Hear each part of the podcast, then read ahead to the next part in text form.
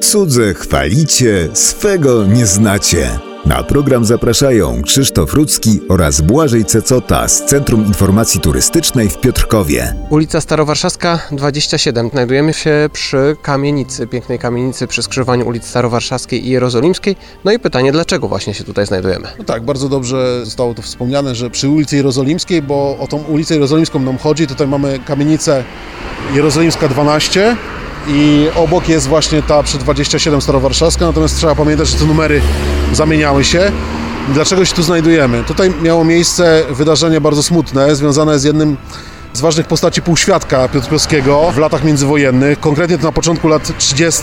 XX wieku. Bardzo ciekawej postaci, która w prasie występuje jako Strul Finkelstein, tylko ten Strul to tak brzydko brzmi po polsku. Teraz trzeba pamiętać, że to jest zdrobnienie od imienia Izrael po prostu. To był człowiek, który zorganizował taką grupę razem z Polakami, między innymi z panem Sawickim, taką polsko-żydowską, grupę mafijną, która zajmowała się opieką nad y, piotrkowskimi handlarzami, między innymi na, Placu Niepodległości, później tam y, no, to targowisko zostało przeniesione oczywiście na halę targową, coś jak warszawski Kercelak i ten człowiek w tym miejscu w ramach mafijnych porachunków zginął.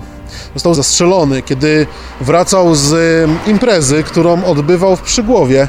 Tam y, jeszcze w latach PRL-u były takie popularne miejsca, gdzie się no po prostu bawiło na dancingach i w bramie, najprawdopodobniej Starowarszawskiej 12, został zamordowany.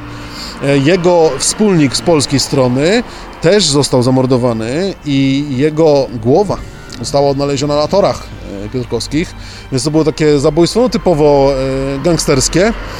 Dlaczego o tym wspominam? Bo w Piotrkowie jakby ten element przeszłości naszej został jakby mocno zapomniany.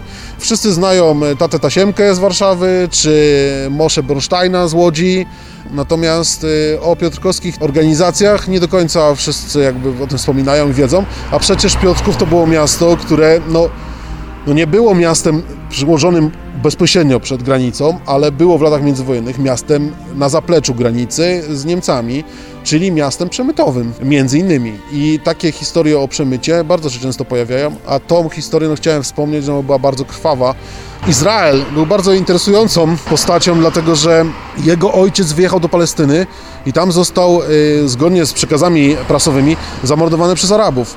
Izrael wyruszył do Palestyny i pomścił ojca.